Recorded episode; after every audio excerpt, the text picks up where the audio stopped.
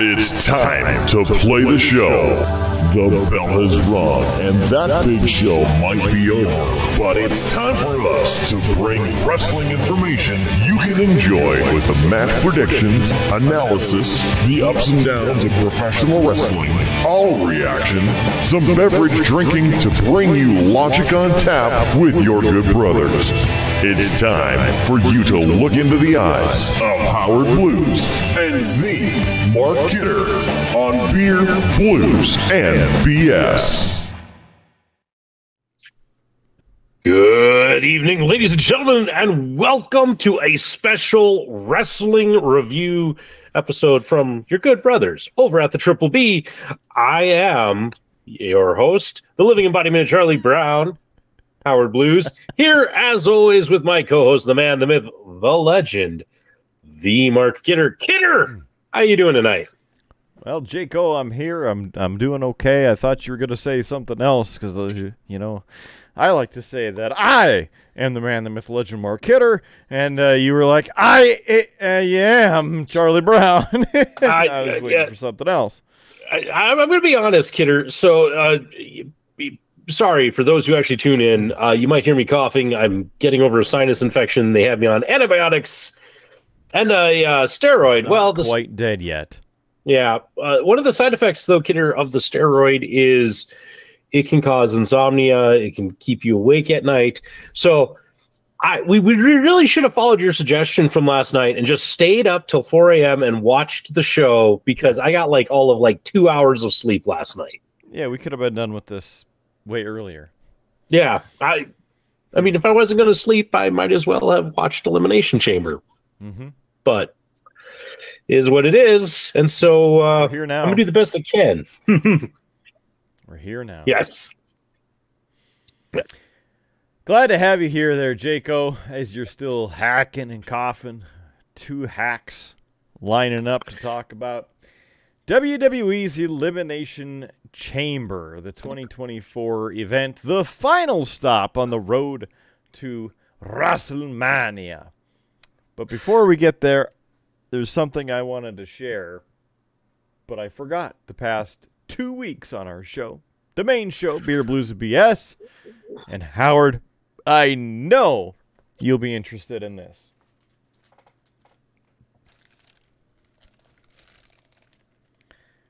How about that, huh?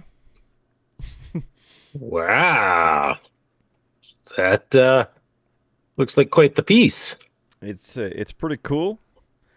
It's a nice uh, hard piece of uh, furniture. uh, hopefully one day I can get this signed because that'll be cool. Now, Punk, if you ever see this, Thanks for watching. Please don't turn it off. And I would love to uh, meet you and get this autographed. So if anybody knows CM Punk or CM Punk, you're watching this, I would love to uh, meet you and get this autographed. And obviously, you are welcome on the show. Please. I mean, that would be a big get for us. yeah, yeah. Uh, Kidder, be a big get.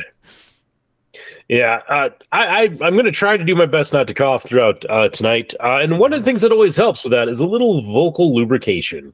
So ah, yes. we should probably continue with a segment that we carry over from our main show, and that is everybody's favorite segment: What's on tap? Mm-hmm. So, mm-hmm. uh, I, I have mine so I'll, I'll hop in uh, because I'm on the uh, whole antibiotic steroids. No drinking for Howard, which means unfortunately, if you tuned into this to see if I was taking penalty shots, not happening. Uh, but I have here uh, a Flying Cauldron butterscotch beer, so a non-alcoholic uh, drink. I'm going to be pouring it over some ice cream that I have in this really handy dandy uh, triple B pint glass. Yeah, right. snazzy. Uh, and that's what I will be drinking to get me through uh, the Scotch beer. So, so, Kidder, what are you having? I um, I haven't thought that far. You know, I was getting all the technology set up, all the things, excited to see if you are having a beverage, and Well, let's let's dig in, and obviously, doesn't matter what you're drinking because it can be alcoholic, non-alcoholic, juice, whatever. For me, uh, better get something, something strong. I could join you with the root beer. You know, got the old 1919s here. I could do that, but I, one of us better have something to drink because this this was Elimination Chamber, the final stop on the road to WrestleMania. Uh, let's see here. Let's go to Nevada and the Frey Ranch. Farmers and Distillers non chill filtered straight rye whiskey. It's distilled from 100% slow grown winter rye, and it is absolutely delicious. I do do thoroughly enjoy the old Frey Ranch uh, tasty straight rye whiskey. It's aged six years, and they uh, put their their geo coordinates on the front of the bottle, inviting you to go visit them. And I wouldn't mind stopping by there, seeing their setup and whatnot uh, one of these years. it's a delicious smell. And uh, again, the story behind this is discovered this at Trevor's in Phoenix, Arizona. So if you visit Trevor's, tell them Kidder sent you, and they will likely ask you who is Kidder and why did he send you there. But they just need to remind him that you were that guy who showed up like three times in a single day. I think it was only two the one day, but we were there like five times in the six, five, four days that we were there. Some number of days. Uh, you know. But anyway, cheers to your health, Howie Blues. As Hulk Hogan would say, Take your vitamins and say your prayers, brother. Mm, that's good. That is good. Mm. Yes, it is good. I'm glad you recognize how delicious this whiskey is. Good to tell you though in person, never tried it. Well, in, okay. In 40, was it 42 days? 43 days, something like that, you will have a chance. Mm. Butterscotch notes and the pepper. Yeah. Love that peppery nature of the rye. Just. Mm. Anyway. Man. I hope people uh, actually tune in and stick with us because uh, this one's going to be a doozy, like it usually is. Uh, not it, too many matches because we have two elimination chamber matches. And uh, let's uh, right off the, the start of it here, tell everyone who is not familiar with what we do the rules. Howard the ref. Yeah. So if you've never joined us for one of our wrestling reviews, uh, hey, welcome. You're in a good place, uh, and you're in for a good time. We are just two guys who enjoy wrestling and have watched it for years, although at times have faded in and out of watching. So, unlike other review shows where the guy is some super analytical, has the inside information, and probably thinks they know everything that they should know, we clearly, uh, you know, we're just two guys with opinions, and that's it. And we're gonna kind of have a good time breaking down the show. Kidder has seen the show. I have not seen the show uh, because I have kids, and that tends to keep me out of uh, watching wrestling. So I have to live completely vicariously through Kidder. So which means when Kidder suffers, I suffer, although not as much, which is usually why I do penalty shots on this show. You see, Kidder and I have a tradition. We make predictions about how we think the show is going to go, who's going to win the matches. Sometimes we throw in bonus questions, things like that. It's uh, kind of been our way to make the pay per views and now premium live events interesting. And the winner at the end of the night receives the now defunct WWE pay per view bragging rights, uh, which pay per view. Yeah. Uh, Kidder is currently the holder of uh, breaking rights. He won it back at the Royal Rumble after I finally had gotten it away from him. So we'll see how it goes. Uh, we have already locked in our predictions. So if you want to see how we predicted, go check out that show. Although we'll probably tell you who we picked uh, so that you can at least kind of keep the score along with me. Mm-hmm. And with that, I hand the mic over to Kidder to break it down.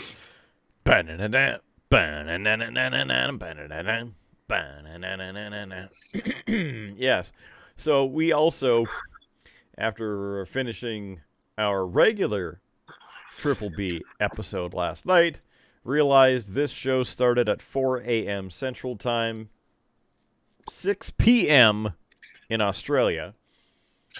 So we figured we better do our predictions. And so they are out there. We locked them in almost well, about 20 hours ago. So the proof is out there. Mm-hmm. And, and we have very wild. Uh, a lot of times with these pay per views, Kidder and I are pretty close. It comes down to one or two matches as to who wins. But we only have two answers that are the same tonight, Kidder. So Hmm. somebody has the chance to come out as a big winner, and somebody could be a big loser tonight. Somebody call your mama. Um, no, she's going to bed right now. Okay. Well, let's get the Funkasaurus back in here because this is going to be crazy. Oddly enough, there is a Funkadactyl in the show tonight. So timely, I guess. Okay. Elimination Chamber, uh, again, early this morning. And uh, WWE also recorded SmackDown in Australia. So good on you, mate, for getting the full use out of. Uh, being down under. Uh, a couple notes right away. I was uh, pretty disappointed in the opening video because I thought it was just a promo to waste two minutes of time to lead to the top of the hour. But uh, no, that was the show open. uh, it was pretty, pretty disappointing. Yeah. Hmm. Uh, whatever. so there's that. The overall graphics very nice. Very good. I enjoyed the graphics package. I like the 3D chains and the spinning of the uh, elimination chamber three dimensionally. It's a little different than, than the one behind me here, but very similar. I do have to mention, and I think this is uh, put in there on purpose, you know, because Hail Hydra, but the logo for Elimination Chamber with Perth underneath looks like the Hydra logo. okay? um you you so you saw that too. Well, not right away, but now that you mention it, uh, Kidder, yeah, uh, as I uh, I think about what it looks like, I could see it now. Now that you pointed out. So. I'm I'm working on getting a full screen image here. Hold on. Hold on, hold, Hold the on. presses. We'll get Hold there. on. Magic. Look at this thing. And zoom in and zoom in.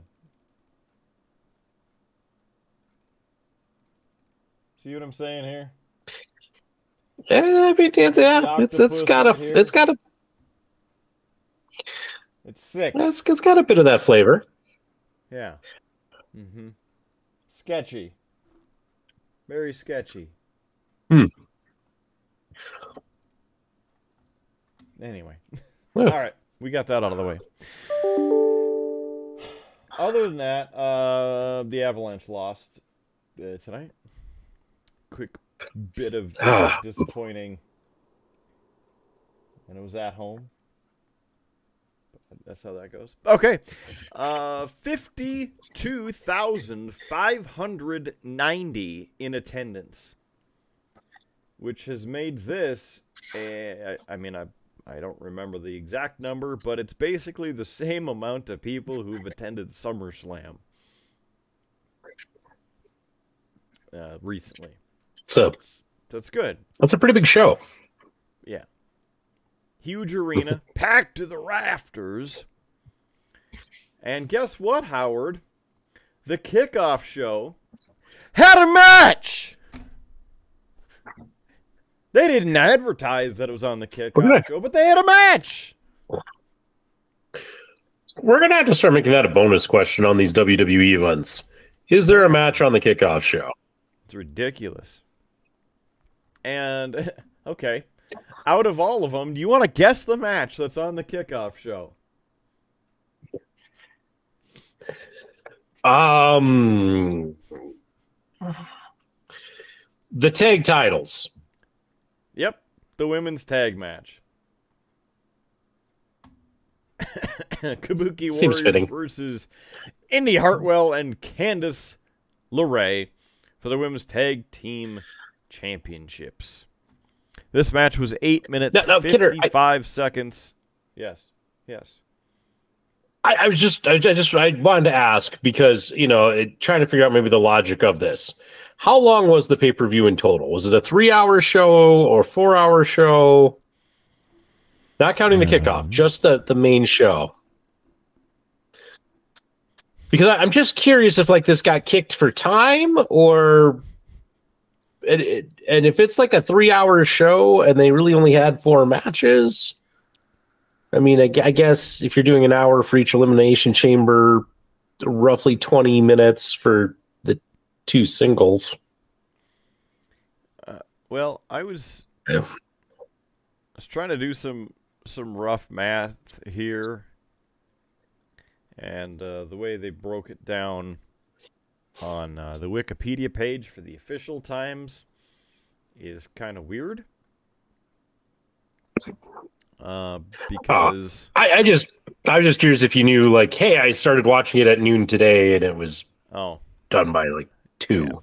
Of course, I started it at an off time and then did not, you know, see Hmm. exactly when it started. But doing rough math, I mean, we're at like an hour 45 with the regular matches and then over an hour with, according to this, both of the uh, elimination chambers. So probably about a three hour show, three and a half maybe. When you throw in all the promos and ads and the Grayson Waller experience. Oh yeah, I don't even know if that's what it's called. uh, effect. But yeah, I'm basically, ah, it's close. Yep. It's close. basically that was in there. That that did take up good 15 plus minutes. So there's that. Yeah, we're talking about a 3-hour show. Okay. All right. Anyway, back to uh, the Kabuki Warriors versus whoever they're going to stomp. At least I hope they Mm, Candice stomp. LeRae and Indi Hartwell, and this pandering to Australia because uh, Indi Hartwell's from down under. Oh. So you got to pander to the local crowd and thus guaranteeing that they are not going to win. So, uh, as Howard alluded to, we both picked the Kabuki Warriors. So right away, lots of uh, momentum and cheering for Indi Hartwell being the home country lady. Uh, little action, try and get the crowd fired up. I would even say this match is better than the women's elimination chamber match. Wow. Yeah, I This is the kickoff match. we'll we'll get to that. so right away, Indi hit uh, shoulder tackle, more offense, boot to the chest. LeRae tags in. Uh, Indi slams LeRae onto Sane for a two count. Asuka tags in, gets boots to the face on LeRae. LeRae uh, hit Asuka in the corner. Senton splash to the back for another two count. Asuka distracted the referee, so Kairi kicked LeRae off the turnbuckle to the floor. Sane tags in, missed an attack when LeRae moved. Asuka gets back in to prevent a tag as Asuka hit a German suplex, one, on LeRae, followed by a running knee. Sane tagged in with a forearm smash off the top rope for two. Uh, Asuka was back in. Hip attack knocks Indi off the apron. Asuka then hits Bulldog, followed by a Sane drop kick and a two count again. LeRae kicks Asuka to the uh, break free. So Indi got the hot tag, leads the cheers. Everybody's going crazy. Indi hits clotheslines along with a double noggin knocker. Everybody went nuts. Indi then hit a spine buster on Asuka and a spine buster on Sane. On to Asuka for two. Indi knocked Asuka off the apron onto the floor, and then Indi hit a flatliner. Candice LeRae tagged in, hit a springboard moonsault for two because Sane broke up the pin. LeRae sent Sane out of the ring. Indi was back in. Asuka hit back and fist and a German suplex. Two. Indi got a roll up for two and a forearm into the face. And then uh, LeRae tagged in while holding Indi's hand, and Sane tripped up Indi. So LeRae went crashing on the ropes. Sane sent Indi into the ring post. Then Sane tagged in. Asuka held LeRae, and Sane hit the insane elbow on LeRae for the one, two, and three. Official winners Kabuki Warriors.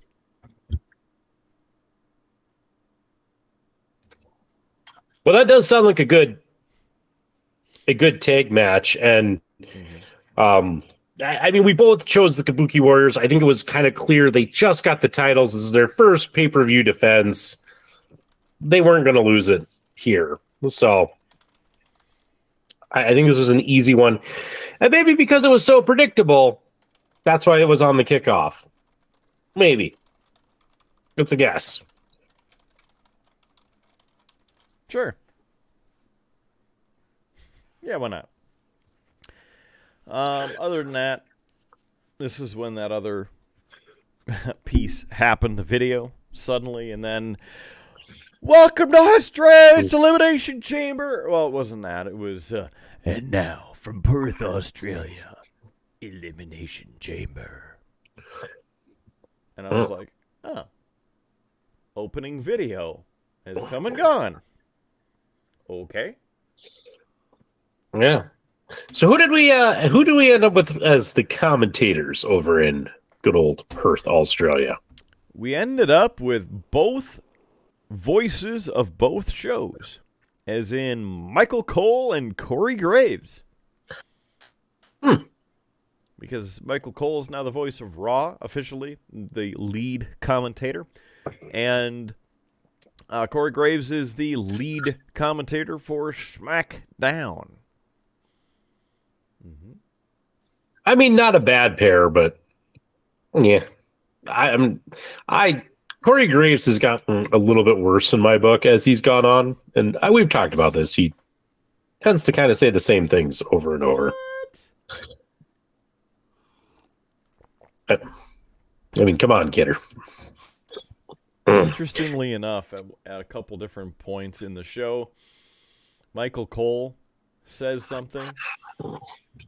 Uh, actually, one point later, uh, in the uh, men's elimination chamber match, uh, Drew McIntyre attempted to go for the GTS, and Michael Cole says, ah, "Drew's going for CM Punk's finishing move, the GTS." About five seconds later, after it failed, Corey Graves, ah, uh, Drew McIntyre just failed to do CM Punk's finishing move, the GTS. And Michael Cole says, I just said that a couple seconds ago. right, but it still happened. All right. Well, uh, interesting thing that they've been doing for a little while at the beginning of each show to make it more of a live sports feel is they've been showing wrestlers walking into the arena. And it shows, you know, the time that they arrived to the arena like it's important. Uh, you know, a little spot So Rhea Ripley, Nia Jax, Becky Lynch, Bianca Belair, Logan Paul, Kevin Owens with a koala, and Randy Orton. Yes, KO had a koala. Because why not? It's Kevin Owens. Yep. So they came back right uh, into the uh, arena there, and the Elimination Chamber being lowered to the ring because the Women's Chamber set to open the show. All right. And now it'll be interesting because you said women's tag match that was on the kickoff was better than this. So Yeah, I'm intrigued, sir. I am intrigued. I am hanging on the edge of my seat. It's what we call a tease. So we you remember our Royal Rumble discussion about Yes. the women's Rumble match? Yes. I want you to keep that in mind as we discuss this, okay? Yeah. On a side note, um, we oh, I guess they also showed Raquel Rodriguez, Liv Morgan, Grayson Waller, Seth Rollins, and Cody Rhodes entering. Uh, then went to Michael Cole, Corey Graves. Uh, Michael Cole wished a happy 40th birthday to Corey Graves because apparently it's his birthday. And then they went to Mike Rome to explain the chamber rules, which talks about once you're pinned or submitted, you're out of the chamber and you must leave, and the chamber, blah, blah, blah. you know, because rules are very important to the. WWE. Yeah. Sure. As you say. Mm-hmm. So in this match, we have Liv Morgan, Tiffany Stratton, Becky Lynch, Raquel Rodriguez, Bianca Belair, and Naomi. I went with Becky Lynch. And I took a wild guess and went with Liv Morgan. But it was also late, and I was, you know, on cold medicine. Mhm. This match was 32 minutes 15 seconds too long. and uh, here we go. buckle up, folks. What? Nothing. I'm just, I, I'm, I'm waiting to hear about this. You, you put on such a great tease in the earlier. I'm, I'm just waiting to hear how terrible this thing might be. yeah, I need a drink. So the interesting thing is they they have the first four entrants. They have their their music play and they come down to the ring and each of them gets into their pods and then the final two are actually entrant 1 and 2. So the last person to enter the ring is entrant number 1. This isn't the Royal Rumble. Why is that a thing? Doesn't matter. Right. It it doesn't. So I, except for time, but the time of the match, I, like it, it's when they ring the bells when the match starts. So it's Yeah. always funny. And, and okay, little little WWE, mhm. you know, shenanigans. You know, you will find whoever was number one's time will be longer than number two, even though the match didn't officially start till the bell rings. So Mhm. technically, one and two should always be in the match the same amount of time until one is eliminated. Yeah. But this this is why. Because why not? Yeah. So Um. anyway.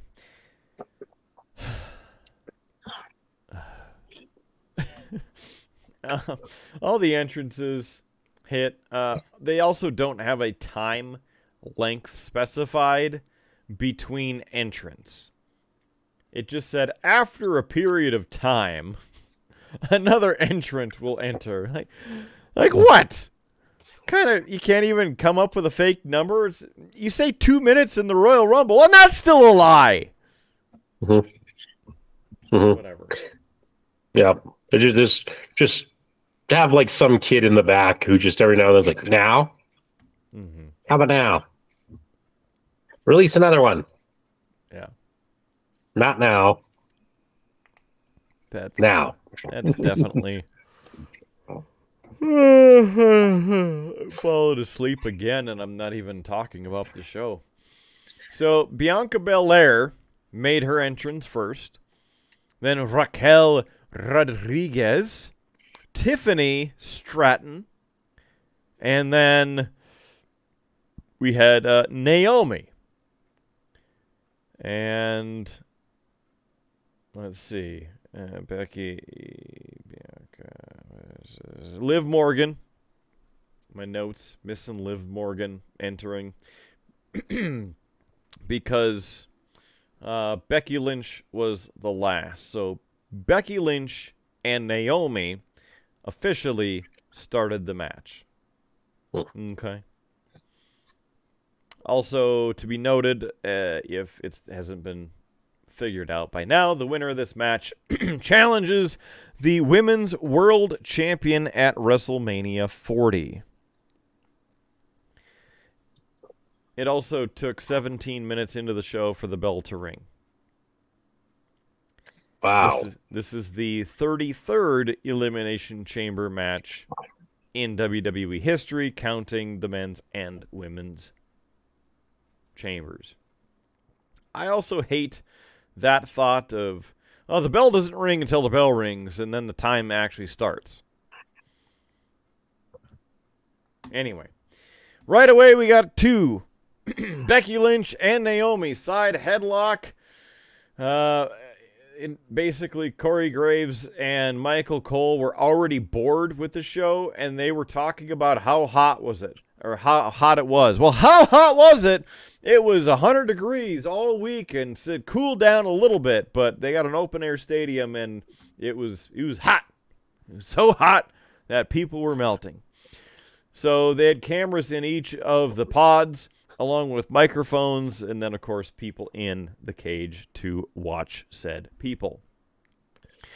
Uh, Becky and Naomi were going back and forth with a bunch of quick pin attempts. they each hit an arm drag takedown. And Naomi got a sunset flip and an arm submission, but Bench leaned forward for a two count. Naomi had a drop kick, and uh, these moves, let's just say, were wafting away from each other, much like the Australian heat. This was not a stiff match. In fact, if they were actually hitting each other, I, for the most part, would be surprised. It's like uh, Ninja Gaiden. so Naomi hit a bulldog in the middle of the turnbuckle. That one, you know, connected. Lynch hit a running drop kick. Lynch battled Naomi by the cage as Naomi sent Lynch into the cage a few times. Naomi then hit a split legged leg drop off the cage, got a two count. Naomi and Lynch then hit a double crossbody uh, as the clock showed up in the middle of the screen. Went 3 2 1, but nothing happened. And then the clock went in the corner. Five, four, three, two, one, and finally we heard as the top down uh, of the cage has the lights, and they're going around and around. This year they also added the power rankings from WWE 2K24.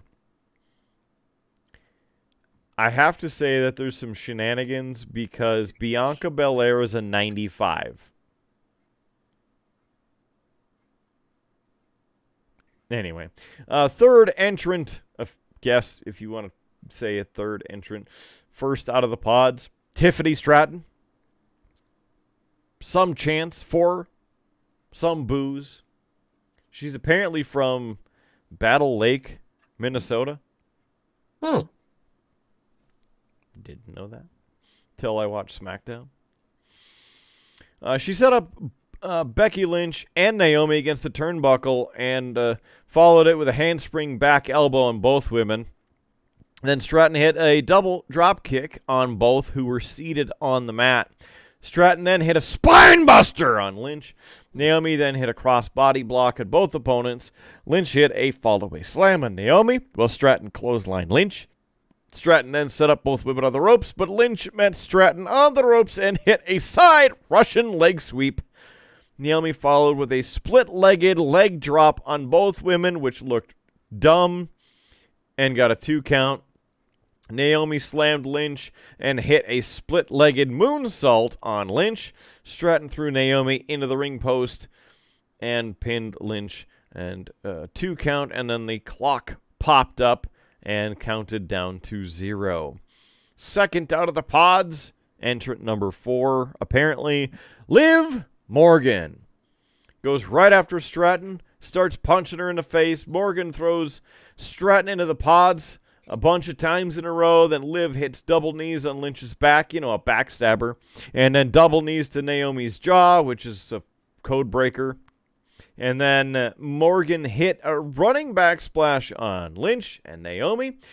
Morgan hit running knees on Lynch and Naomi. This is really how it went for like five minutes. Uh, Morgan hit double knees on Lynch again for a two count. And Stratton hit a double foot stomp on Morgan for two not two feet, just a two count. Naomi was climbing on the cage. Stratton went after her, and Lynch gave Stratton an uh, exploder suplex, one, into the cage. Lynch was pulling Stratton's arm against the cage, like through the cage to do the disarm her, but you you can't apparently submit somebody on the apron area inside the elimination chamber. It has to be within the ring area inside the elimination chamber.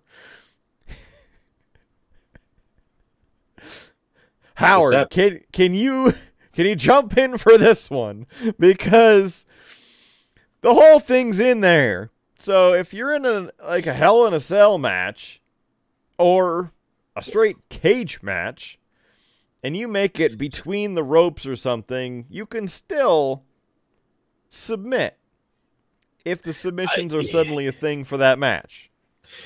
Well, and, and my thing is again, it's like a no DQ match, but there's rope breaks. You know, there's oh no, not no. There, well, well, well, right, but it, it like well, I, I can't just I don't know why else you'd have the logic of you can't you know, submit, does that mean you also can't try to pin out there? Correct. Apparently. this seems news to me. I, I could have sworn that this has happened before. Like this is a rules change.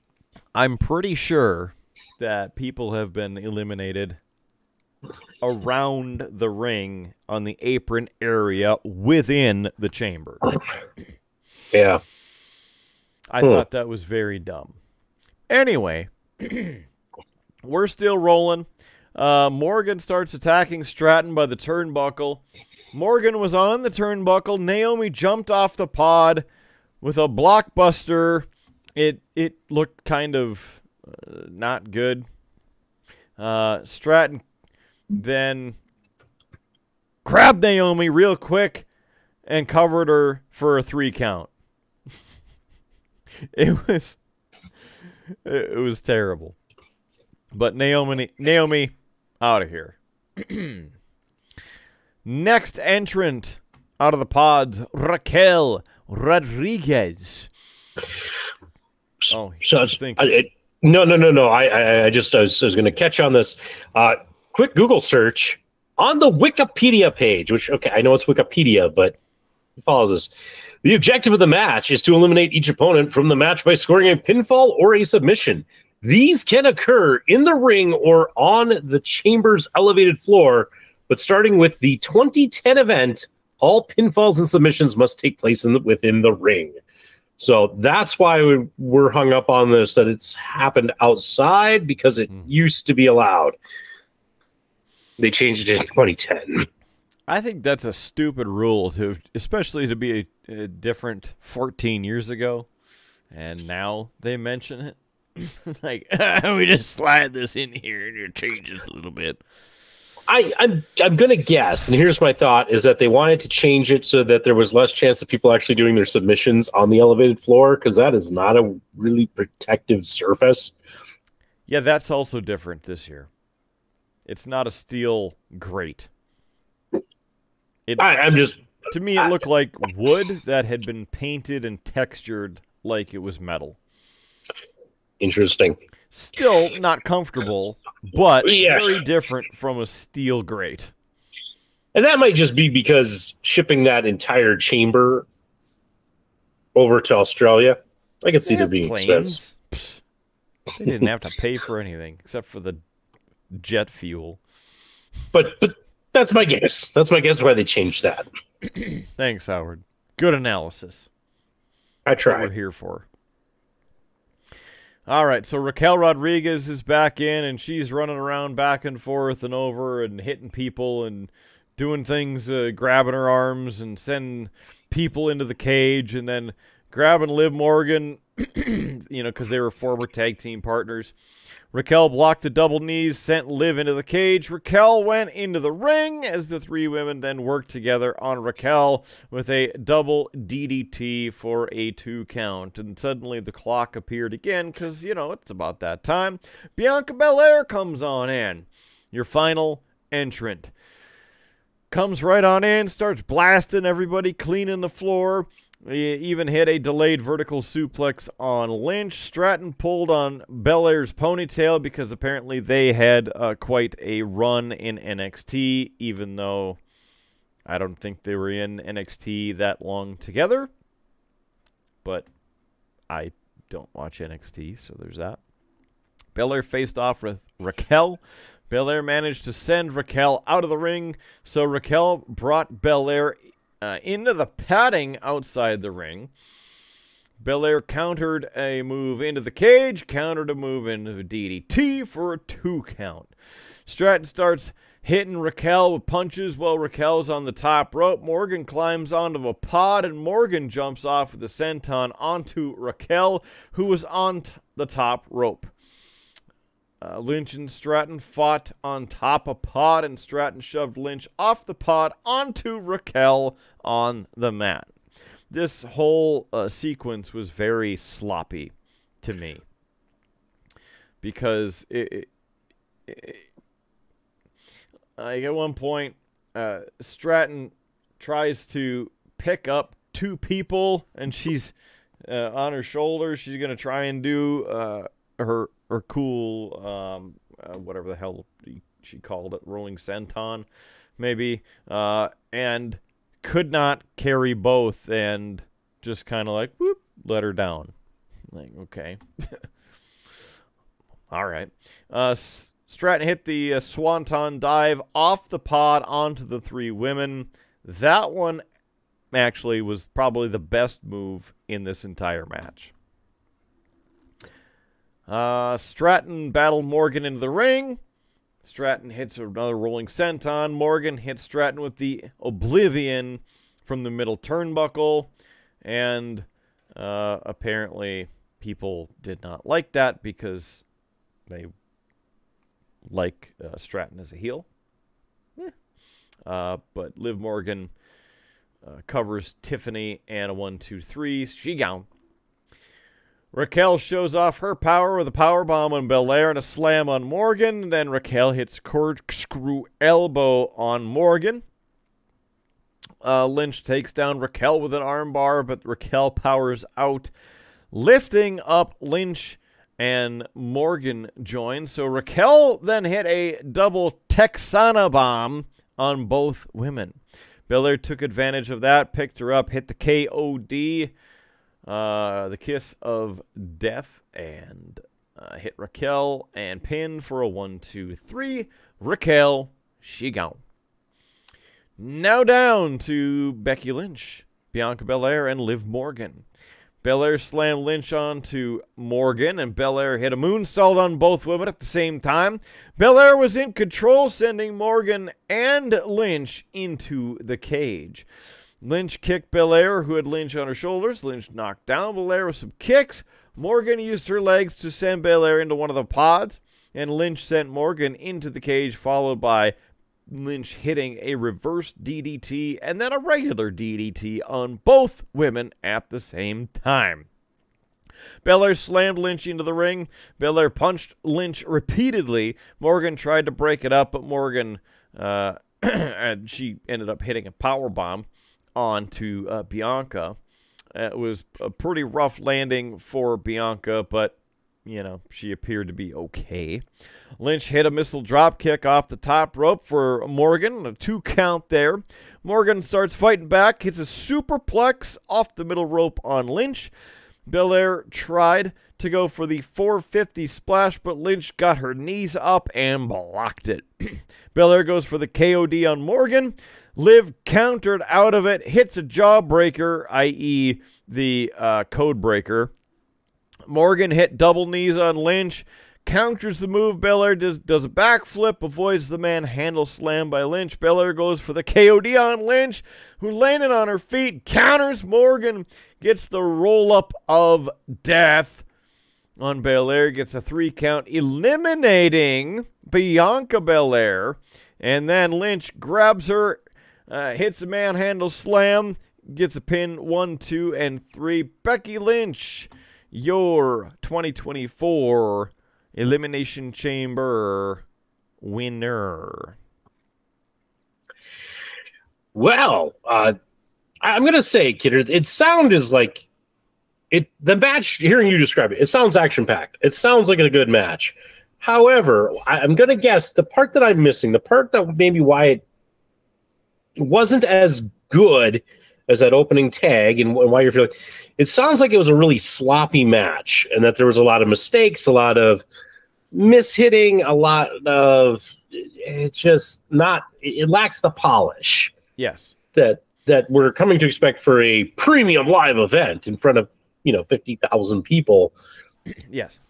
It's you want your stuff to be a Rumble tight. match where there's people like I should be doing something right now, but I don't like my partner for this next move isn't ready yet, so I need to wait. So what should I do?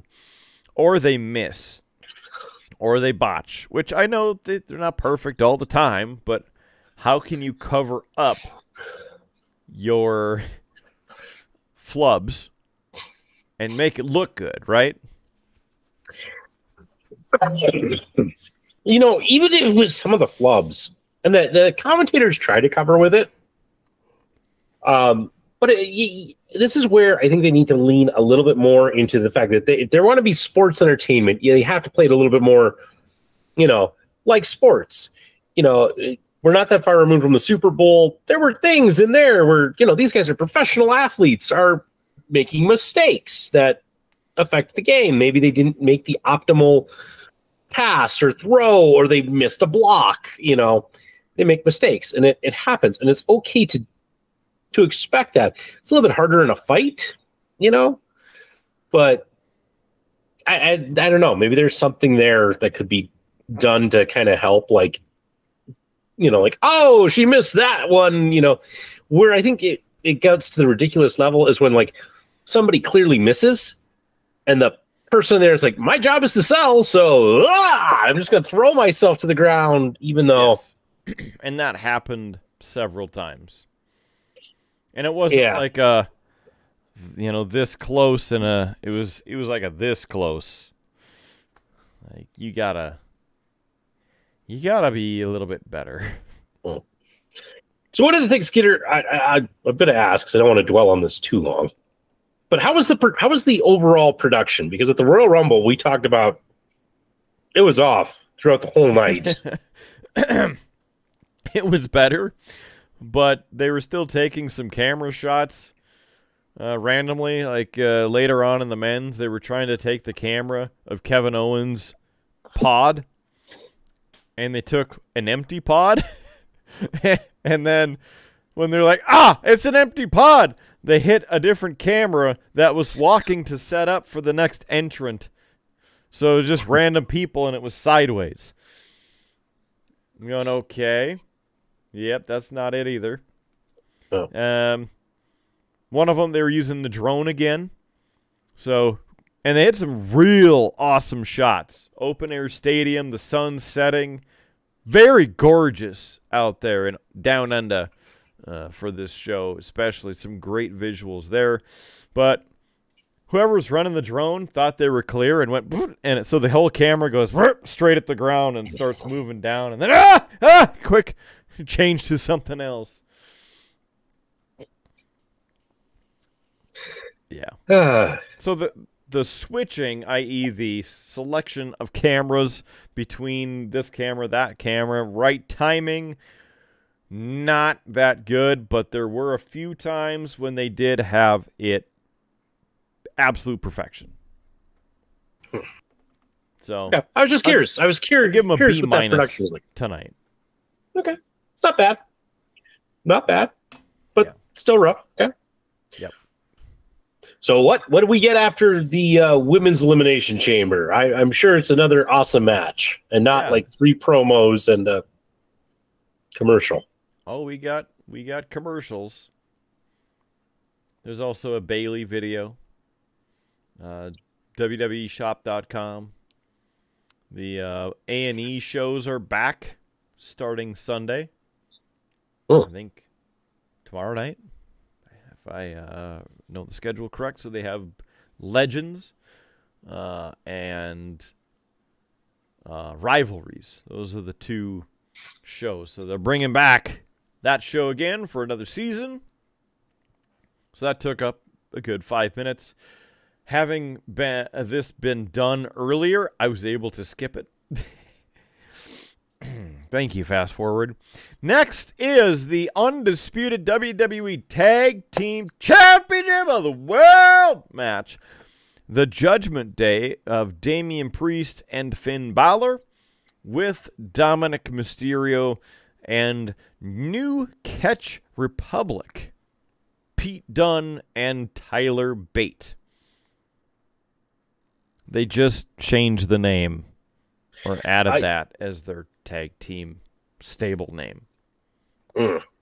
Well, And I picked Uh, Judgment Day. you picked Judgment Day. I got the other guys. How does it all work out, Kidder? Who's right. the big winner on this one?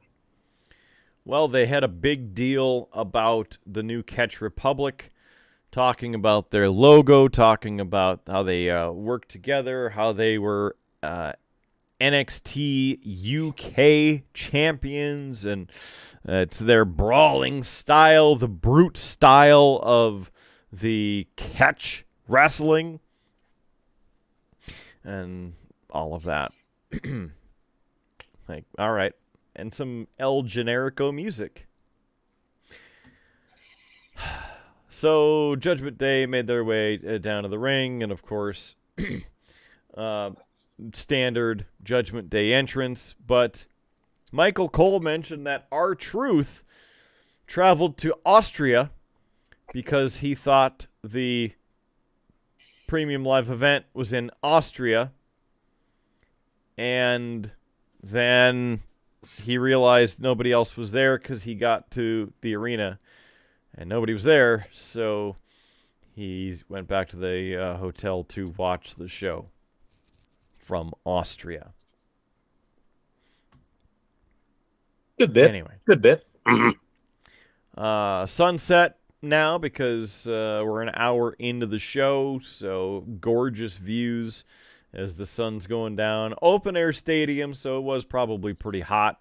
But I still wish they wouldn't do it in these open air stadiums because the matches in the sun, I always hate. Sh- the shadowing, the lack of special effects lights. You can't see certain things. I just hate it. That's just me. I I don't mind the uh the the day ones. It's always so weird when it's like, you know, up comes the Undertaker, and it's like, you know, it just doesn't quite work quite as well. Yeah, and that's really why I hate it. No mystique. All right.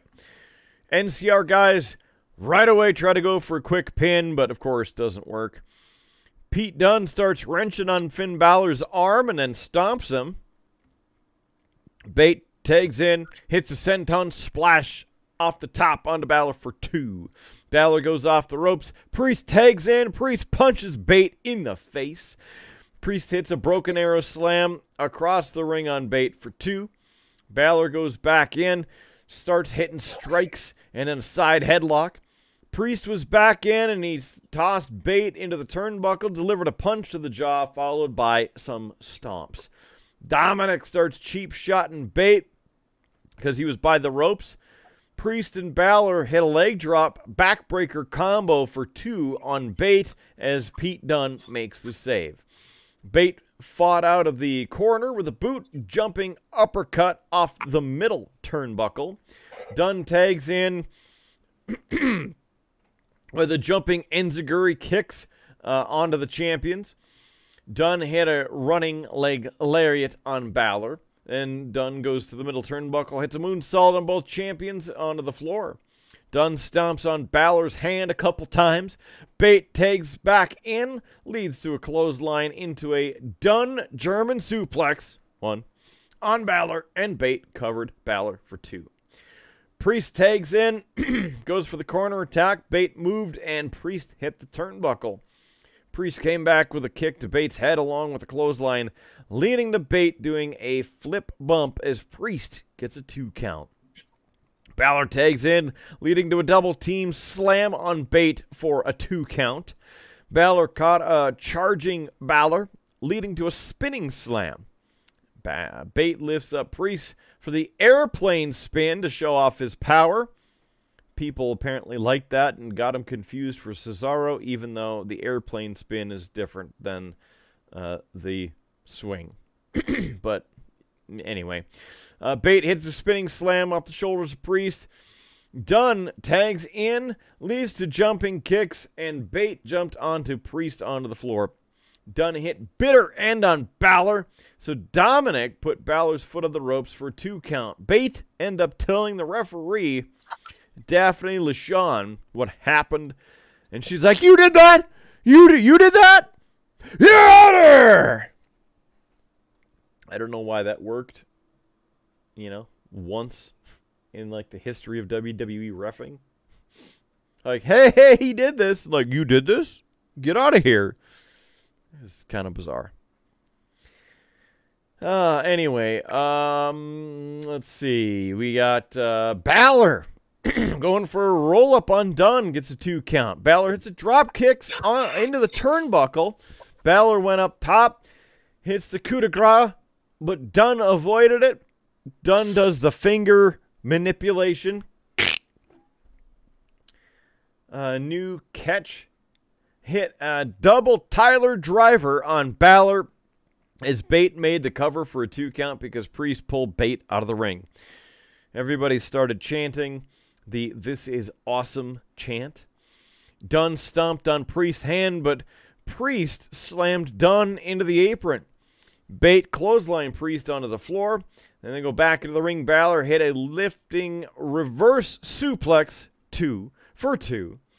Priest was back in, gets a razor's edge attempt, but Bate sent Priest into the corner. Priest didn't go smoothly in there and uh, ended up running into Balor. Dunne tagged in, leading to double team kicks along with punches to the jaw. Dunne and Bate hit the Burming Hammer, which is a double burning hammer. Burm, bur, Burming Hammer? Yeah. Don't ask. Uh, this is it was a big slam, led to a two count. Bate and Dunne made quick tags, leading to more double teaming with jump kicks on Priest. Priest then hits a double south of heaven choke slam both opponents while in the middle turnbuckle. Balor makes the blind tag, goes up top. Balor hits the coup de grace, double knees on Dunne. The pinfall in a one, two, three. 17 minutes, 25 seconds. Winners by pinfall, the Judgment Day. At the end, Balor was uh, holding and, and uh, like operating his hand weird, like his thumb got broken or was out of place or something. So we'll hear about that potentially on Monday or Friday or or never. Oh, well, this sounds like a good, an excellent match. Uh, It Kidder, uh, wasn't terrible. No, no. Um, I, I will say, and knowing kind of what's coming up, I, I get that the finish itself wasn't screwy, but I but I have to ask this kidder: Is this our DraftKings screwy finish of the night? Oh, okay. No. Oh. There's something that has more screw than this. Okay. Well, look forward to that, folks. You know, I have to ask these questions. But uh, no, this uh this sounds good. I was I was a fan of Tyler Bate and Peter Dunne in NXT. So uh, back when I watched NXT and had time to watch NXT. So I'm hoping they do something with them because I, I think that they could be an excellent tag team and you could have some you know, breathe some life into the tag team division because it's been kind of flat for kind of a while. Yeah. Maybe that's because they have Velcro on the championship belts. I mean, listen, man, we don't need to kick the division while it's down. Yeah. Yeah. Kick them. And why do they have two belts? Get rid of them. Make them one because clearly they can't get enough tag teams for two championships. So let's combine the damn things already. Get it over with. I, will put it even this way, uh, because I haven't watched in a while. I kind of didn't realize that there were two sets of belts, and I can't even tell you who the other champs are. Uh, well, Judgment Day, because they still have the. Uh, technically, they oh, are the undisputed Dude. tag team champions, but they still carry the Raw belts and the SmackDown belts. Yep. Yeah. Okay. Definitely, you can get rid of those. I, am with you, kidder. You, you, you got my support. You got my vote. Thanks. All right. But we got to stop talking about votes because we're not a political podcast. Maybe people will watch. Yeah. Vote for us. Subscribe. Click the notifications. Just please help us. Help. Uh, you know, with the the ones and ones of viewers that we're getting, apparently. It's okay. People will stumble upon this show later and be like, this is an awesome review. These guys are kind of funny. I should drink more. Yes. Uh, so I'm going to guess, Kidder, is this is this the spot where we finally get that Grayson Waller effect, or are they going to use that to split up the two ma- next matches? This is where we get it, but there are commercials for WrestleMania 40 again, and the new WWE experience in Riyadh, Saudi Arabia. And again, A&E Rivals returning Sunday on A&E. And then tourism. Visit Western Australia, mate, because that's awesome. And now they basically uh, went backstage, showed the men's chamber participants getting ready. And then a video package. Good God, these need to be shorter. Um, or put another match. I don't know. Anyway, set up the interview with Grayson Waller on the Grayson Waller effect and all of that. So Austin Theory's in the ring, uh, telling fans that he tried Vegemite and it was disgusting. And then Theory was out there uh, talking about how other stuff in Australia sucked and the crowd sucked. And then he introduced Grace, uh, Australia's own Grayson Waller. Everybody went nuts. And then, of course, you have the set. So there's the palm trees and chairs and everything. And then Waller came running down to the ring, and uh, UFC fighter Tai Tuivasa uh, had a shoey which is drinking a beer out of a shoe. Apparently, that's an Australian thing. so he and uh, the uh, UFC fighter Tai Tuivasa had a shoey. Yeah. Uh, and then Waller does the Aussie, Aussie, Aussie, oi, oi, oi, many times. And then Waller introduces Seth Rollins people singing along. Had that going. It looked like he was wearing what you would consider uh, like a backpack material. puffy backpack. That's what Seth Rollins was wearing. It, it was bizarre. He also had sunglasses on that were covering his third eye.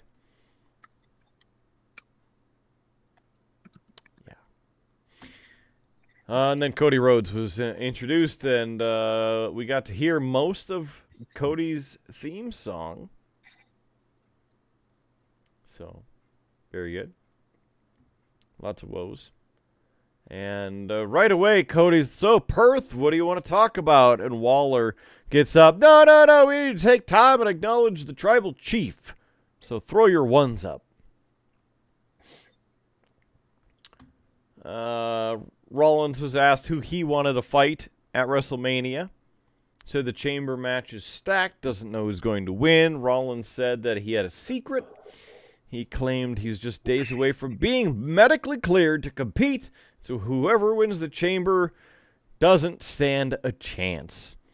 Rollins said that it's WrestleMania 40, the biggest WrestleMania of all time, and the world is going to sing his song. Rollins also said he'll put on a show while going over his name, that is Seth freaking Rollins. And Waller says, cool story, bro.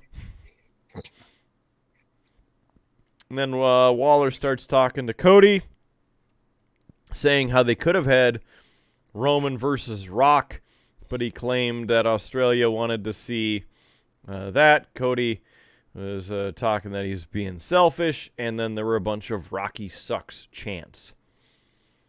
Cody said he was a fan of a fan, that is, of Dwayne the Rock Johnson, and fans booed. Cody said that if the Rock was there, he'd call Cody a candy something, a Rudy poo poo, and something about pie. And Wall- Waller said uh, the people are the Cody crybabies. And then Cody says, Hey, are there any Cody crybabies here tonight? Everybody, of course, went nuts. Cody talked about why he stepped out of the WrestleMania title match and then stepped back in. Waller reminded Cody that uh, we're talking about the people's champion, and Cody said maybe The Rock if he was the people's champion, but now, you know, he probably isn't because you actually have to be around the people. Cody said that he had a bit of an announcement himself. Said that The Rock slapped him across the face. Cody said he's wrestling Roman Reigns at WrestleMania 40, but until then, he is wide open. Cody Rhodes said he wants to wrestle The Rock one on one, anytime, any place. Seth Rollins stepped up beside Cody and says he thinks it's time to cut the head off the head of the snake once and for all. Rollins said there's no such thing as a one on one with the bloodline, and so Rollins said if The Rock takes Cody up on the challenge, Rollins said you won't be fighting that battle alone. Theory then got in Cody's face, thinking that uh, he would face The Rock, and Theory started shouting, It doesn't matter what you think. Rollins uh, laughed, and then Theory did one more stolen promo, and uh, Rollins then threw Theory into one of the Grayson Waller signs in the ring and busted that up. Cody hit a Cody cutter onto Theory. Rollins hit the stomp on Theory, and Waller was hiding behind a plant. that that was a good 15 minutes. So, what do you think? The Rock and Cody, night one WrestleMania, and then Cody and Roman, night two? I don't think it's going to be that. I don't think we're going to get that uh, Rock Cody match. Maybe SummerSlam would be the soonest. Well, he said until WrestleMania. yeah, but I don't. I don't. yeah, Wait, not, well. if they had if they had like one more premium live event before WrestleMania, I could see it, but I I don't think they're going to do that. I don't think they're going to. You mean like Elimination Chamber? No. Uh, I I just I don't see it happening. I. Yeah. It's all great talk. It's all interesting, but we want to see the fighting. We want to see the action. Yeah, and I just don't know with the schedule where you're going to get that. And I don't think you're going to do a night one, night 2 mm-hmm. I, I just. Okay. Yeah. Fair enough. Guess what? More commercials. WWEshop.com. Visit Perth. See the community. Go down under. And then more backstage video watching everybody get ready for the Elimination Chamber match. And then the Chamber.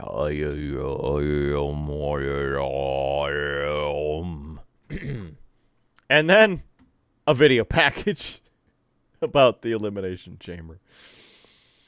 All right, it is time for that uh, match finally. 36 minutes 55 seconds.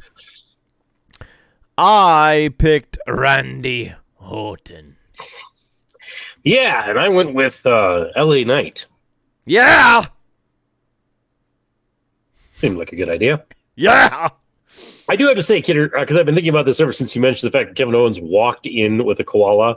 Yeah. I'm so hoping that as you describe this match, that there's a point where Kevin Owens is up on a pod, does a about to do a dive onto a group of people down below, and before he does, he yells out, "Drop bear!" That's an Australia thing, and koala. Yeah. No, never happened. Damn. No koala for the match. No koalas in sight. Michael Cole ended up saying koala bear, and then he got yelled at in his ear and had to say, uh, I've been told that it is just a koala. And then Corey Graves goes, Yeah, you could have just asked me, idiot. Yeah. I, I just I just you know you're in Australia. That would have gone over. You know, before you do a big dive move. well, KO was the first to come down to the ring, which means that he is not the last. This is all dumb. uh, then Bobby Lashley. Uh, Bobby Lashley's right arm, like his elbow, heavily taped because uh, Kross hit him with a steel chair on SmackDown. Then Logan Paul came out, booed out of the building. Uh, Logan Paul got to the ring, came up to Owens' chamber. Owens started headbutting the pod door, trying to get out and beat up Logan Paul. Then Randy Orton came down to the ring and got into his pod. Actually, got on top of uh, the pod where uh, Logan Paul was in to intimidate and do the. So that was funny. Uh, also, Michael Cole mentioned that Orton sets a new record. That this is his ninth Elimination Chamber match. And previously, he was tied with Chris Jericho for eight appearances going into this match. So, WWE acknowledging Chris Jericho on a premium live event. Means nothing. They've also been saying, you know, Dean Ambrose and Cesaro and Daniel Bryan and things like that. So it's kind of silly. Yeah. All right, so they get the four people up there, and I guess Orton climbed onto Bobby Lashley's pod. I was just uh, thinking of douche nozzle uh, Logan Paul for uh, some reason when I said that.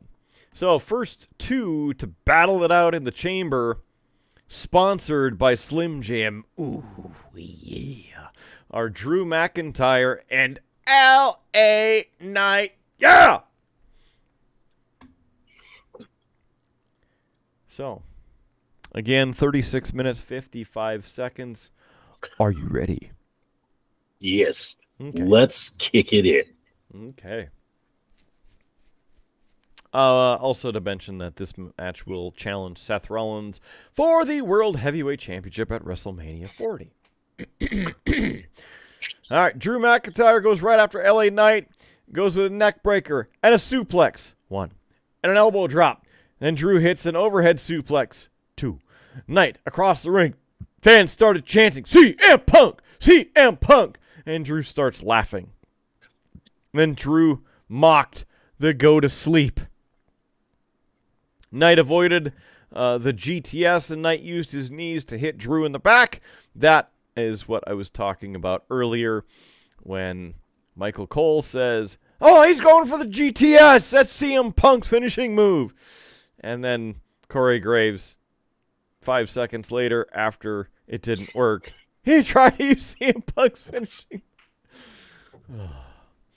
Knight sent Drew into the barricade after a leap over the top. Knight rammed Drew's head into uh, one of the pod doors. Uh, uh, I think it was actually KO's pod. So LA Knight is sitting there ramming Drew into the side of KO's pod, and the, the crowd's, yeah, yeah, yeah. And then KO's in there going, and starts at the same time whamming his elbows against the uh, pod, so there's no give. So McIntyre is getting smashed in the middle. It was a pretty good spot. I laughed.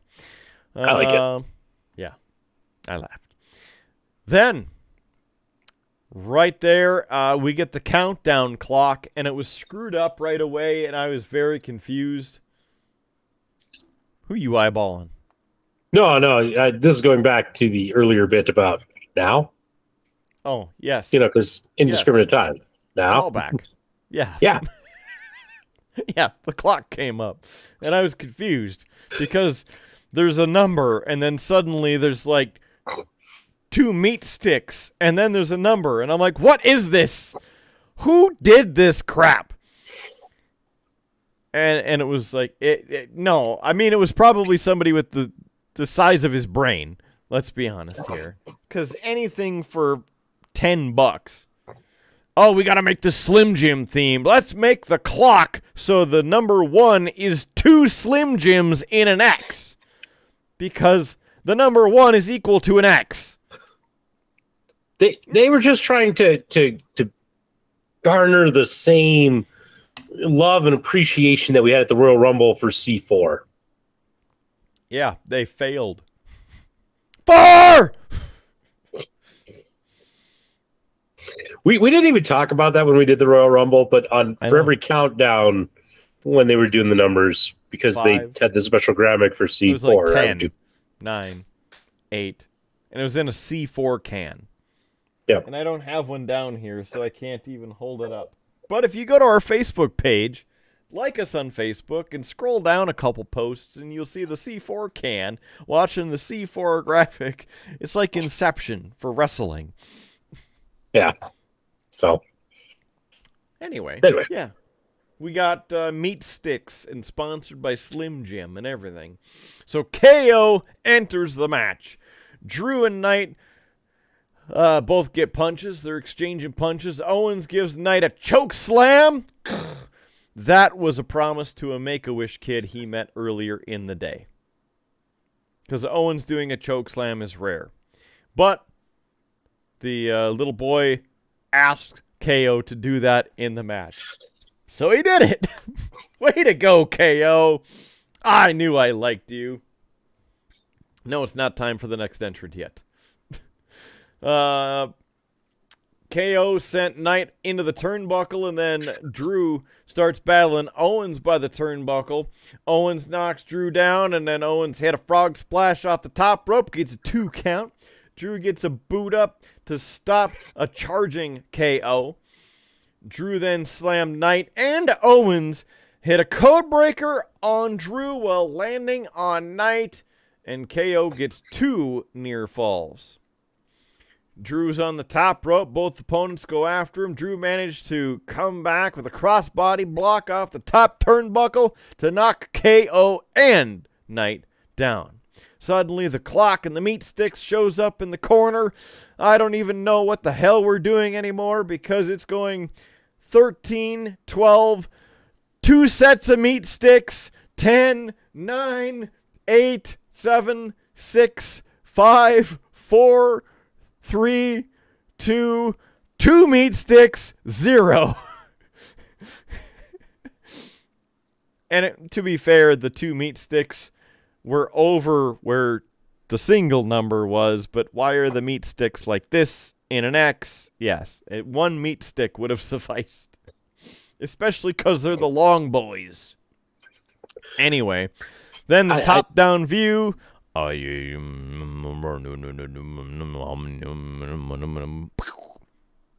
Randy Horton.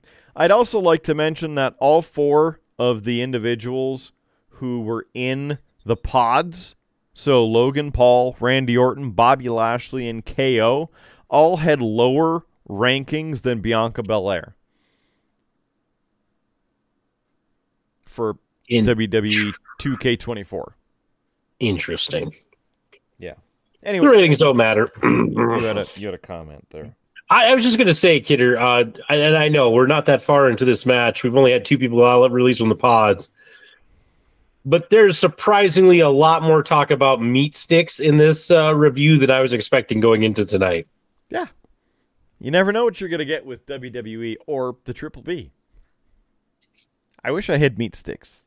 I, I could snap into a Slim Jim right now, especially if they'd sponsor us for a cool five hundred thousand dollars or whatever WWE got.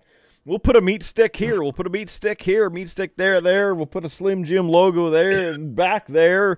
Hell, I'll paint the back wall red and yellow, all a Hulk Hogan meat stick, and a stand up of Macho Man. Ooh yeah, Randy Savage in the back.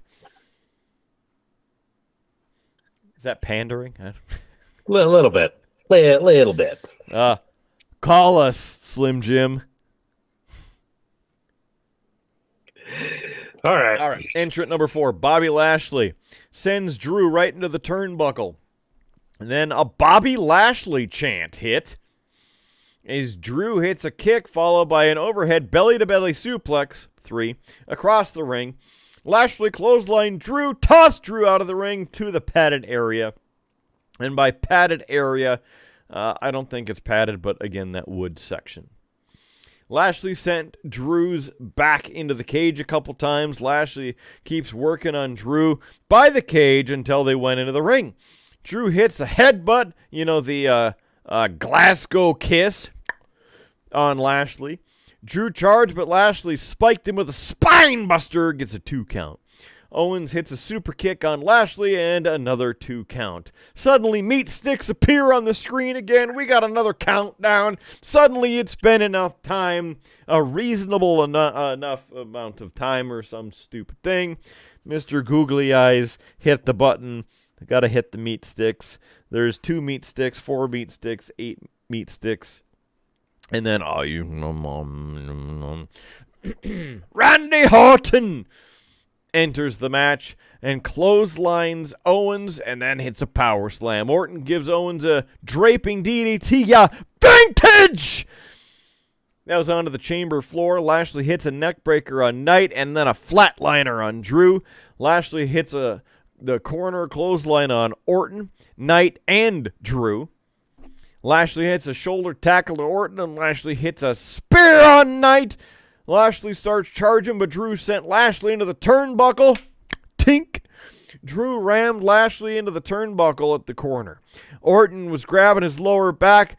Cole is speculating, it's purely speculation, that Orton was hurt, but of course, we don't actually know if Orton is hurt or not. But he was selling the crap out of his lower back, hurting for the rest of the match. And that's partially the area where he had been rehabbing over the past couple years. Knight hit Drew with a DDT on the floor. Orton was back up. A belly to belly suplex. Five, four, four. Orton again favoring his lower back. Uh, side note while Logan Paul was in the chamber, he started drawing stuff. He apparently had a marker with him. So he started drawing uh, text Owens sucks and then drew what looked like a turtle, but it was a dude that was supposed to be Kevin Owens. And then remember in like middle school with the S? Mhm. You know what I'm talking about? He drew a big one of those on the glass. Okay. Yeah. I hate Logan Paul. uh, so he's the last man in. right away gets attacked by KO in the pod. KO comes in there, rams Paul into the pod a few times. KO sent Paul into another pod, went through the plexiglass and into the pod. Owens also sent him groin first into the edge of the pod, which was hilarious. Owens then clotheslines Paul over the top onto the outer padding by the ring. Paul hit some uppercuts, but KO came back with a huge clothesline. Lashley comes back into it, tosses Owens into a pod door. Lashley gave the pod a spear and then goes through another one of the pod doors and like out the other side through the other glass. Lashley is sitting there. Drew hit the Claymore kick. Drew rolls Lashley into the ring, but Knight kick Drew knocks him down. Lashley was going for the hurt lock on Knight. His arm's hurting, can't get to it. Uh, gets out of it. Drew hits Lashley with a Claymore kick, pins Lashley. Bobby is gone. First eliminated, Drew McIntyre. So, yes, Bobby Lashley, the first one eliminated just for clarification.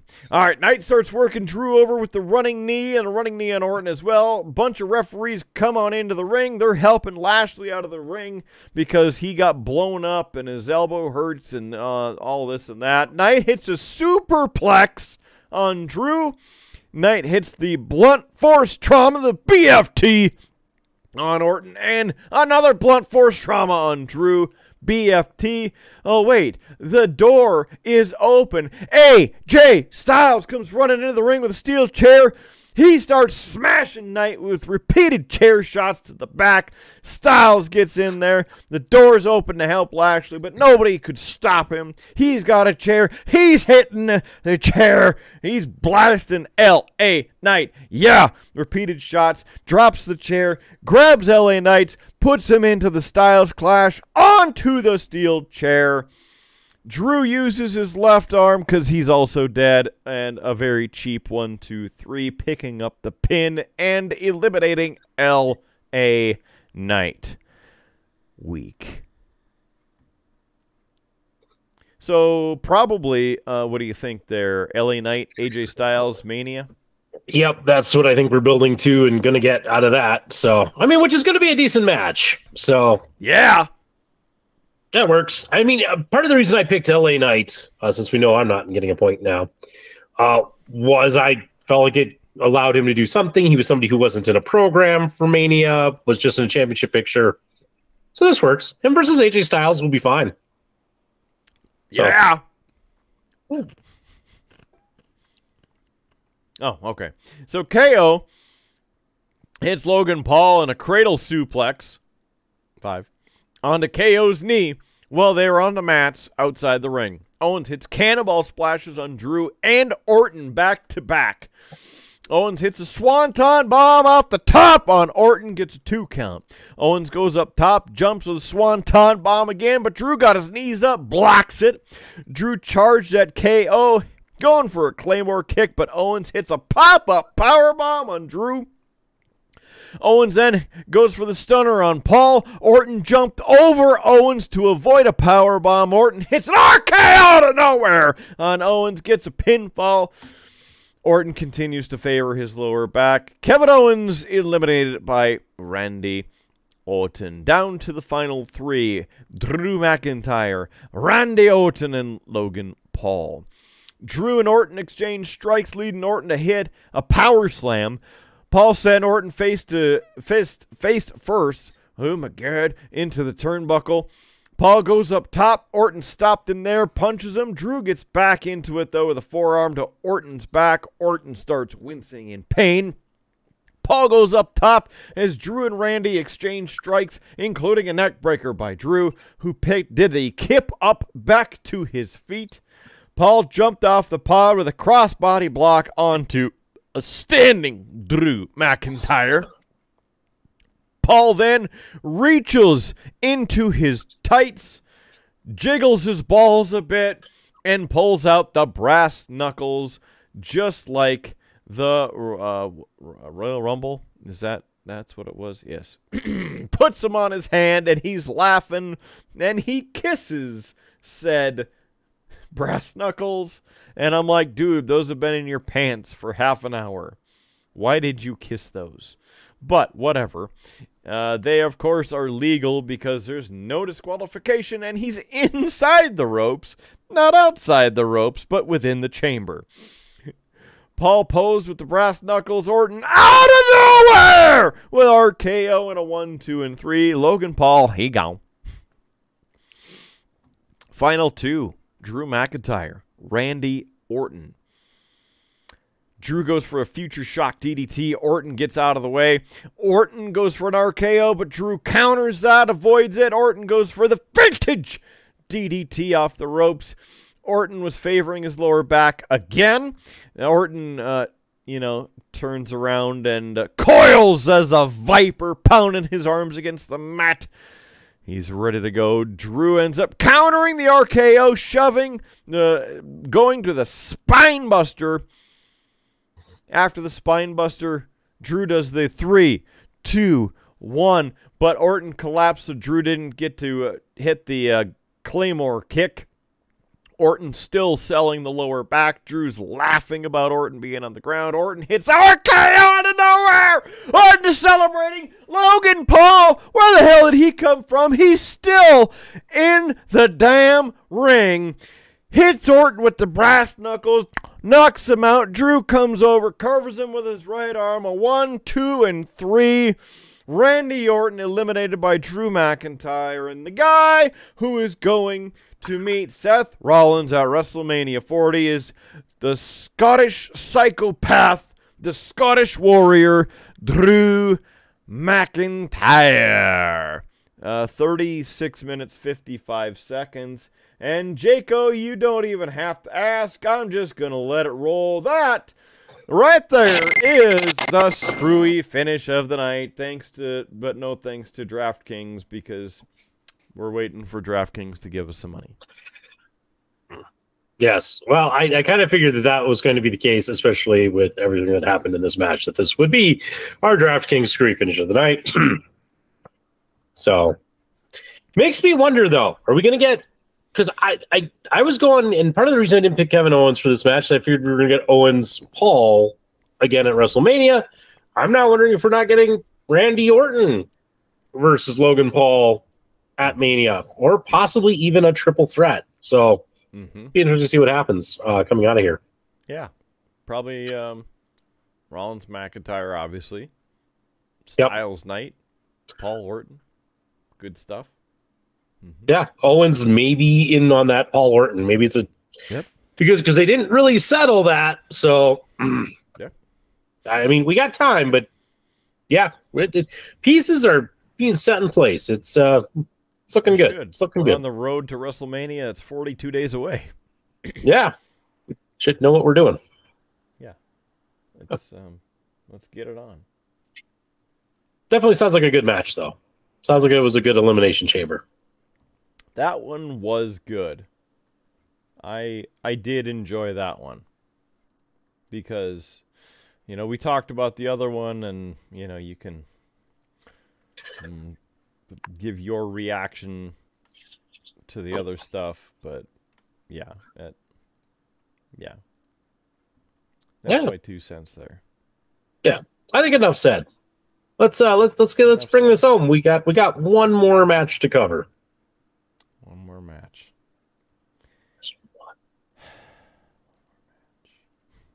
one more match oh wait there's commercials Jaco more commercials That's why we could skip that. We got the commercials here, commercials there. You know, those sorts of things. Yeah. And then WrestleMania. Philadelphia, 42 days away. uh, by the way, 6 p.m. both nights. That's the show start. Which means the pre-show kickoff will be at 4 Central Time. Because it's a two-hour kickoff each night. Because why not? Uh, I was partially falling asleep especially during the women's elimination chamber. I was keeping myself awake, and then for a little while in this match, uh, when it got uh, a little uh, slow, but um, got pumped back up, and then suddenly, all hail the king! CCO, the Chief Content Officer, Paul Triple H Levesque, that's how he was introduced, showed up in the ring, thanking people for support, thanking Perth for the great show, talking about the arena, how great it was, and thanking everybody for the uh, 52,590 people in attendance, and then a bunch of pyro in the arena, on top of the arena, and in the barges out in the river behind the uh, arena. So that was nice. And guess what? It's time for the main event. Been waiting to do that for a while. Mhm. Uh, Rhea Ripley, Nia Jax for the Women's World Championship. This was 14 minutes 35 seconds in length, and I choose Rhea Ripley. Yeah, we both went with Ripley. Uh, this is kind of a no-brainer, especially in Australia. You are not, you are not taking the title off of Rhea in Australia. I, I mean, I understand that you beat them in their hometown because you build heat. Nia Jax doesn't need heat. She's got go away heat. you know, nobody's really thrilled uh, usually with her around. Uh, so yeah, I you don't need to add heat to Nia Jax. Let the people go home happy. Or as uh, Vince McMahon used to say, not that I like to quote Vince McMahon, but uh, back in the old uh, 80s, 90s days, Hogan must pose was kind of the letter of the day, meaning he's got to win. You send people home happy. Mm-hmm. mm-hmm Yeah. Anyway, yeah, that that was um one of the things. I I really do not like Nia Jax. Um, I don't think she has any talent. I I don't really know why she's here, but that's neither here nor there because she has a WWE contract and I don't. Mhm. All right, so Nia Jax, uh, after another video package airs for this, because why not? Nia Jax uh, comes on out. And here we go. Rhea Ripley, huge ovation, comes on down. Everybody is uh, loving it. She's got a special jacket with the Australian flag on the back. And then the championship introductions.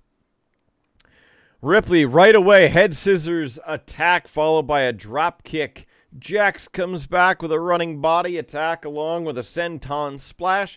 Jax splashed Ripley in the corner. Cole said that Ripley had 13, yes, 13 family members at ringside, including her parents and sister. Jax hit a leg drop at Ripley's back. Jax pulled back at Ripley's arms and then stomping the back to send Ripley into the mat. Jax jumped into uh, onto Ripley's back while taunting Ripley's family at ringside.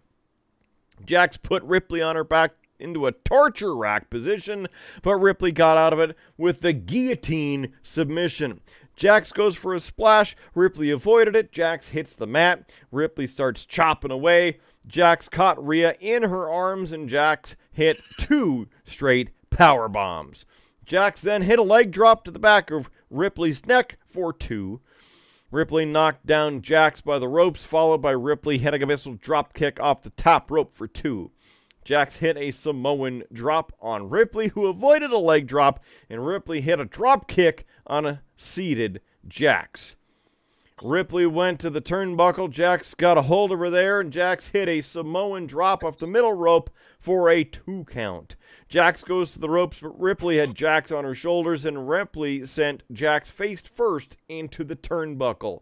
Ripley did a bit of an Eddie Guerrero shake on the top rope, and Ripley hit a frog splash for a two count. Ripley tried to hit Riptide, but Jax overpowered her and sent Ripley out of the ring to the floor. Ripley tripped up Jax on the apron, and then uh, Ripley cleared off the top of the commentary table and teased a move. Jax got out of the, that, and Jax gave Ripley a Samoan drop onto the and through the announce desk. Uh, uh wait, uh, that came next because um, she hit the elbow drop. But anyway, it, they went through there. So, uh, no DQ although we have seen that in the WWE rule book before. so they go back into the ring. Nia Jax hits the Annihilator Splash for two. Jax's finisher is right there. So Rhea Ripley kicking out of that, you know, is notable. Uh, also, speaking of notable, at one point earlier in the match, Nia Jax uh, was going to uh, do one of the off the turnbuckle sits and Rhea Ripley moved out of the way, and so obviously Nia Jax landed squarely on her butt.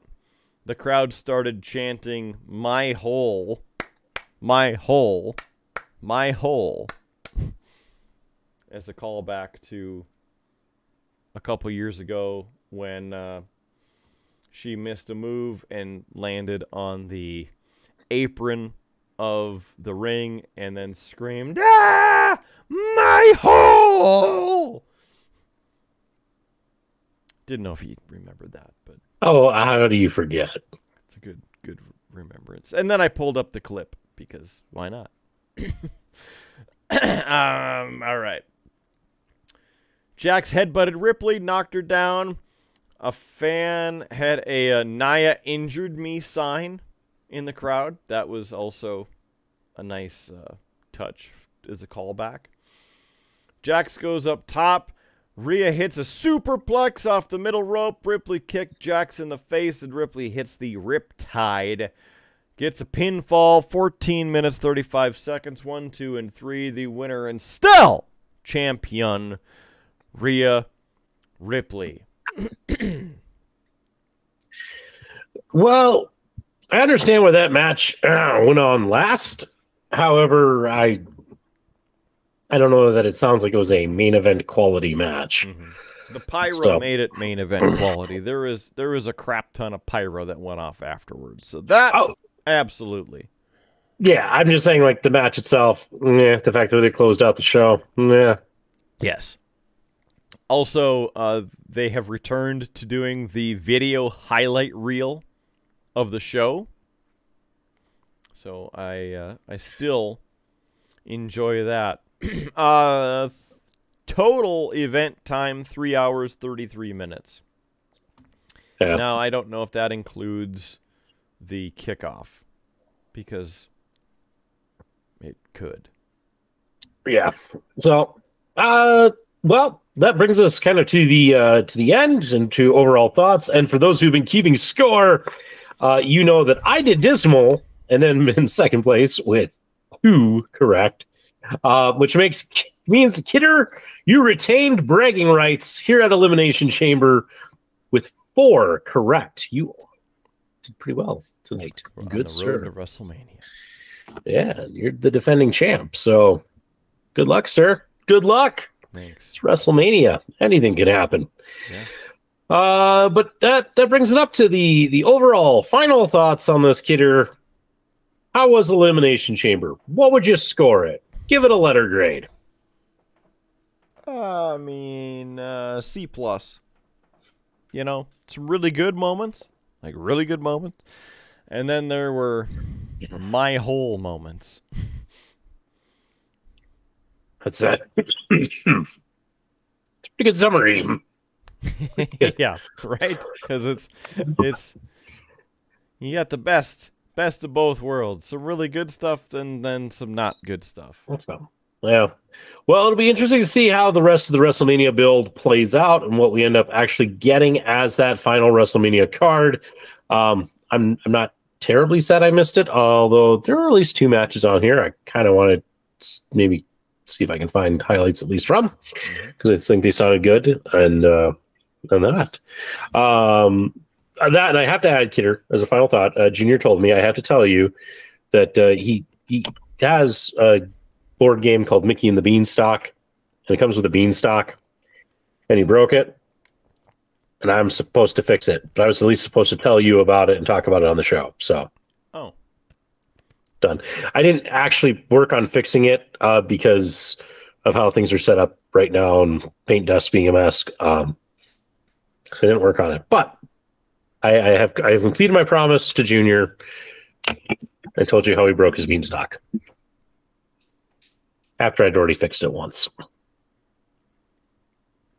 So we're gonna pin it now.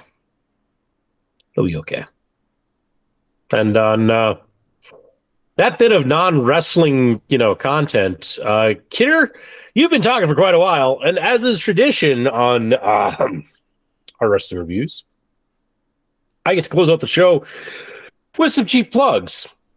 And uh, normally it's how well can uh, Howard do this after taking a bunch of punishment shots? Now it's how far can Howard get into the cheap plugs before I die of coughing?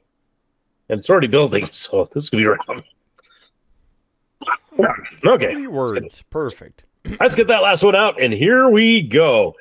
If you enjoyed this show, you can find much more content from Beer Blues and BS at our website, beerbluesbs.com. On there, you can find links to all of our good things. I mean, good things. Hey, I know I wasn't drinking a beer tonight, but if you ever want to buy us a beer, you sure can do it there at beerbluesbs.com. Also, you can find if you liked my really cool Triple B logo glass, hey, we have a merch store. You can feel free to pick up one of your own. See, Kidder's got his own. I had mine first. He's a copycat. That's the way this goes. But there are other great, you know, pieces it. of merch. there are other great pieces of merch out there. Great way to show your support. We appreciate it.